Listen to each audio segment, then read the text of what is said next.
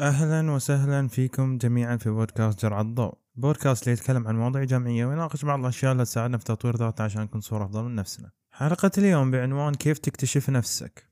قبل بداية الحلقة حاب أنوه على بعض النقاط. أول نقطة بخصوص form تقييم البودكاست. راح أضيفه إن شاء الله في خانة الوصف سواء تستمع من منصة جوجل بودكاست أو أبل أو حتى اليوتيوب. وبرضه حتى أضفته في حساب تويتر ممكن ترجعوا له. رأيكم يعني جدا يهمني صراحة. سواء اللي عنده اقتراح لموضوع الحلقة حاب يكتب نقد بناء أو حاب يكتب كلام تحفيزي أو أي حاجة يعني جدا رأيكم يهمني وأتمنى من الجميع يشارك. النقطة الثانية بخصوص تفاعل. ملاحظة أن يعني كثير من الأشخاص اللي يستمعوا في اليوتيوب أساسا هم غير مشتركين. وغالبية اللي أساسا يستمعوا للحلقة ما يضغطوا لايك ما أدري وش السبب هل أنتم تنسوا ولا كيف؟ فللتنويه يعني في حال أعجبتكم الحلقة حسيتوا أنكم استفدتوا هذا يعني تدعمونا بأبسط حاجة تقدروا تسووها. والشيء الأخير طبعا آه، أنكم تتابعوا حساب تويتر إنه اللي راح يكون فيه تحديثات أول بأول عن كل حاجة متى تنزل حلقة اللي هو أساسا الموعد يعني اسبوعيا يوم الخميس الساعة 4 ولكن في حال صار في تغييرات أو مثلا التغت الحلقة أو تأجلت إن شاء الله كل شيء راح يعني تشوفوه هناك. برضو عشان يعني في حال إن مثلا أنا فتحت آه، باب النقاش أو إني سويت فعالية جديدة تكونوا عارفينها أول بأول آه، بمتابعتكم لحساب تويتر.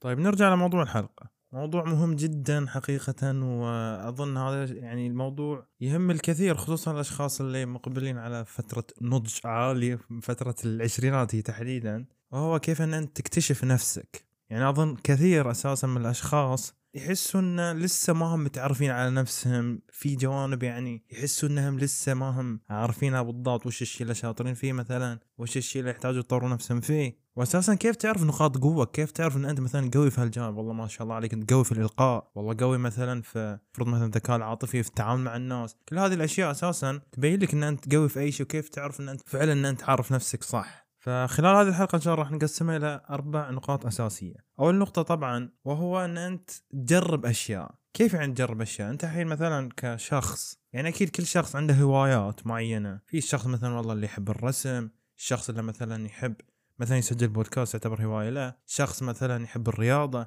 كل هذه الأشياء أنت كيف اكتشفتها؟ عن طريق تجربة. بدأت تجرب أشياء بدأت تجرب مثلا جانب الرياضة شفت إنه يستهويك فكملت فيه بدأت تجرب جانب الطبخ مثلا شفت ان أنت ما شاء الله شاطر فيه تستمتع فكملت فيه أثناء تجربك لعدة أشياء هالشيء راح يساعدك تكتشف وش الشيء اللي أنت فعلا يستهويك راح تبدع فيه وراح يكون كجزء من شخصيتك. يعني مثلا الحين دائما طباخين مثلا كيف دائما يقول لك إن الطباخ يكون عنده نفس. طيب هالنفس كيف يجي؟ بالاستمرارية بأنه خلاص صار يحب هالشيء يستهوي صار جزء من شخصيته. يعني مثلا بعض الأحيان نشوف إن الشخص لما يطبخ هذه الطبخة خلاص تحسه كأنه مسمية باسمه إنه هو مبدع فيها مثلا في جانب الحلا أو في الكبسات أو المندي هكذا يعني. هذا بالنسبة لموضوع الهوايه طبعا شيء ثاني إن أنت تجرب مثلا أعمال. يعني مثلا الأعمال الحرفية مثلا يرسموا على أشياء أو ينحتوا خشب أو اللي يسووا مثلا حتى بالزخرفة مثلا أو اللي يسووا أشخاص. يعني كل هذا يندرس تحت جانب الرسم. فإن أنت تجرب أكثر من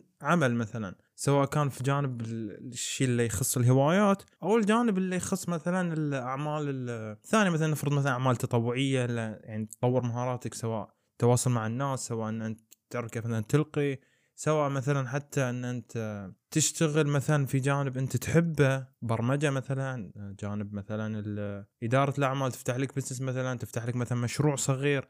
كل هذه الأشياء من أنت تجربها راح تعرفك على شخصيتك أكثر. أنت ممكن ما تحس هالشيء من البداية ولكن لما إنك تستمر تستمر وتوصل لمرحلة عالية راح تلاحظ إن هذه الأشياء ساعدت في تكوين شخصيتك وعرفتك فعلا من هذا الشخص من هو علي مثلا. وهكذا يعني. الشيء الأخير من ناحية التجربة إنك تجرب تخوض مغامرات جديدة. بعض الأحيان يعني مثلا إحنا دائما الروتين يكون متكرر. مثلا كطالب جامعي أقعد الصباح أروح الجامعة أرجع مثلا أتغدى أروح الجيم آه، أرجع مثلا أذاكر أحل اسامد وهكذا. الروتين متكرر بشكل كبير. يعني لدرجة إنه خلاص عقلك تعود ويعني ما في شيء جديد داخل لحياتك. كأن الشيء قاعد يتكرر ممكن مثلا باختلافات بسيطة مثلا نفرض مثلا إن المحاضرات كانت وقتها أقل محاضرات مثلا كان وقتها أكثر مثلا إن أنا التمرين في هذا الجانب كان مختلف عن اللي قبل. يعني التغييرات تكون طفيفة جدا. هالشيء يعني راح يكون ممل مع الوقت إن أنت ما في شيء جديد داخل في حياتك. فأنت تبدأ تجرب أشياء جديدة. نفرض مثلا أنت الحين في الجامعة تجرب مثلا تدخل أندية طلابية هذا جانب. أنت الحين مثلا نفرض مو في الجامعة نفرض مثلا متخرج أو كذا حاليا مثلا تبحث عن وظيفة تروح مثلا تخوض في أشياء الأعمال التطوعية مثلا مع إثراء أو مثلا مع منصة عمل تطوعي وهذه الأشياء. أو مثلا تبدأ تجرب تشتغل تفتح لك بزنس هذه تعتبر تجربة جديدة. مثلا طالب ثانوي تجرب مثلا إن أنت والله تقدم شروحات لزملائك. أنت الحين حاليا يعني أضفت شيء إلى يومك. التجارب هذه الجديدة لما إن أنت تخوضها راح تعرفك على شخصيتك أكثر وأكثر. منها راح تنصقل مهاراتك بشكل كبير وفعلا تعرف أنت وش نقاط قوتك. هذا طبعا باب من ناحية التجربة فقط. الحين ننتقل للجانب الثاني وهو اللي يعني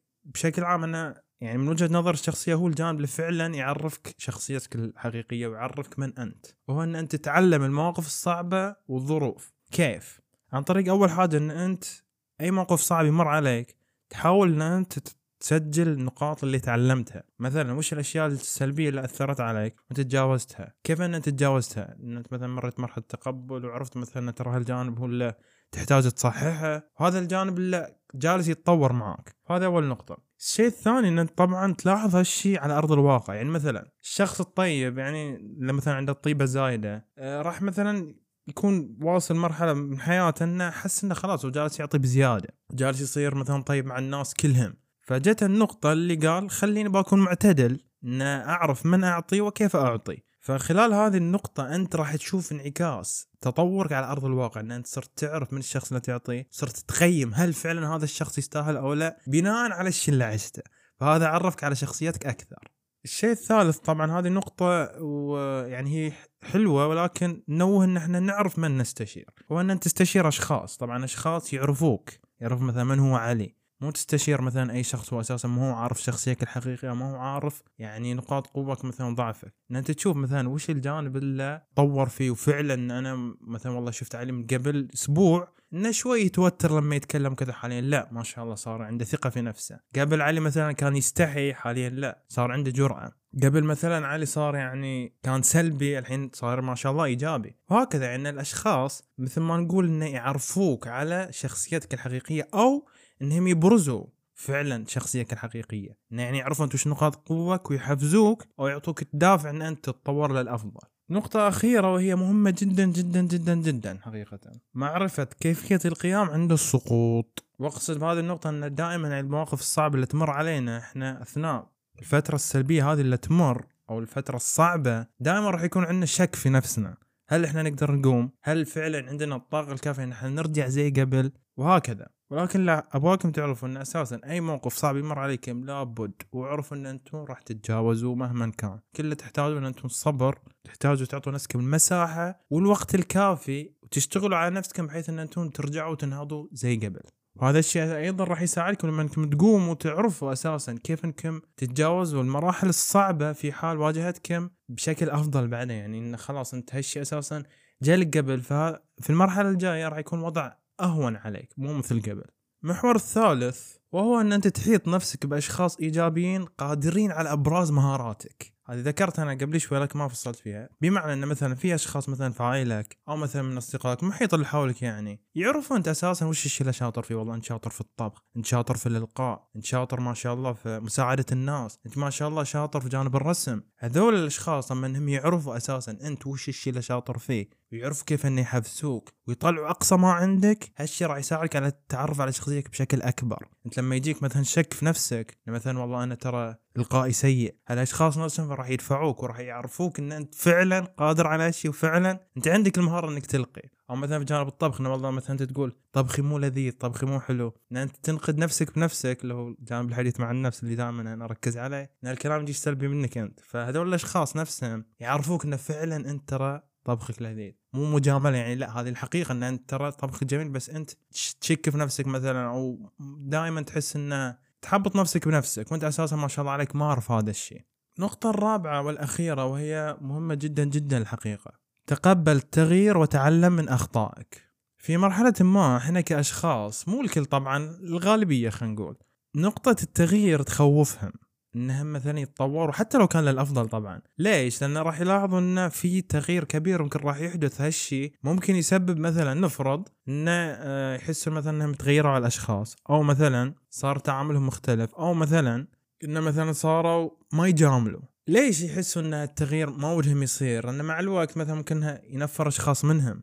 وصلت لمرحلة نضج عالي. انت تعرف مثلا الأشخاص يلعبوا عليك. فأنت توصل لمرحلة انت خلاص صرت ما تجامل على حساب نفسك. ممكن هالتغيير أنت ترفضه لأن ما تبغى الأشخاص يبتعدوا عنك. أو مثلا ما تبغى الأشخاص يزعلوا. في النهاية أنت الشيء اللي قاعد تسويه يعتبر نوعا ما غلط ان تجي على نفسك. يعني بمعنى إن أنت كان جالس تستهلك من طاقتك على شيء ما يسوى. فالنقطة اللي ودي أوضحها أن تقبل التغيير هو لابد منه في أي مرحلة نضج بحياتك. حتى لو أنه كان مثلا التغيير ممكن يكون مؤلم أنه مثلا جت لك فترة صعبة وبعدين لما قمت منها كنت شخص مختلف أنه تطورت فيك بعض الجوانب. مثلا أنت جانب مثلا أنك صرت ما تجامل جانب مثلا صرت أن الطيبة شوية خفت ما صارت مع كل الناس. العطاء قل ما صار مع كل الناس. يعني بما معناه إن الصفات الجميلة صرت تعرف كيف إن أنت توظفها. مو إن أنت تعطيها كل من هب ودب أو تعطي كل الاشخاص أو إن أنت تكون طيب مع الكل حتى مثلا مع الأشخاص اللي يدوسوا لك على طرف أو الأشخاص اللي يتجاوزوا الحدود وهكذا. يعني هذا الشيء يعني مهم جدا حقيقه.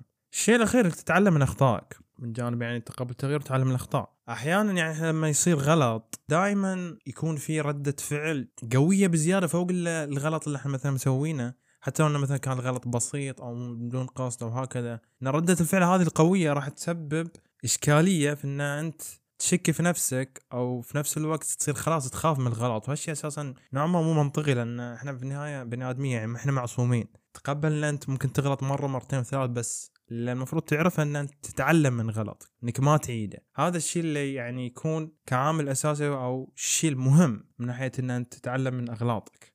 ختاما. تذكر دائما إن قدراتك أكبر مما تظن نفسك عليها. كل اللي تحتاجه خطوة للأمام وثقة في نفسك وإنك تؤمن بقدراتك. أتمنى إن الحلقة نالت على اعجابكم ووصلت لكم الفائدة منها. لا تنسوا تتابعونا على مواقع التواصل تشتركوا في القناة منصة البودكاست تستمعونها وتعطونا like. تبدوا اراءكم في الحلقة في حال عجبتكم وللتذكير يعني لا تنسوا form تقييم البودكاست راح أضيفه في خانة الوصف. يعني رأيكم جدا مهم يعني للكثير. أتمنى للجميع دوام التوفيق والنجاح. نراكم على خير الأسبوع القادم وفي أمان الله.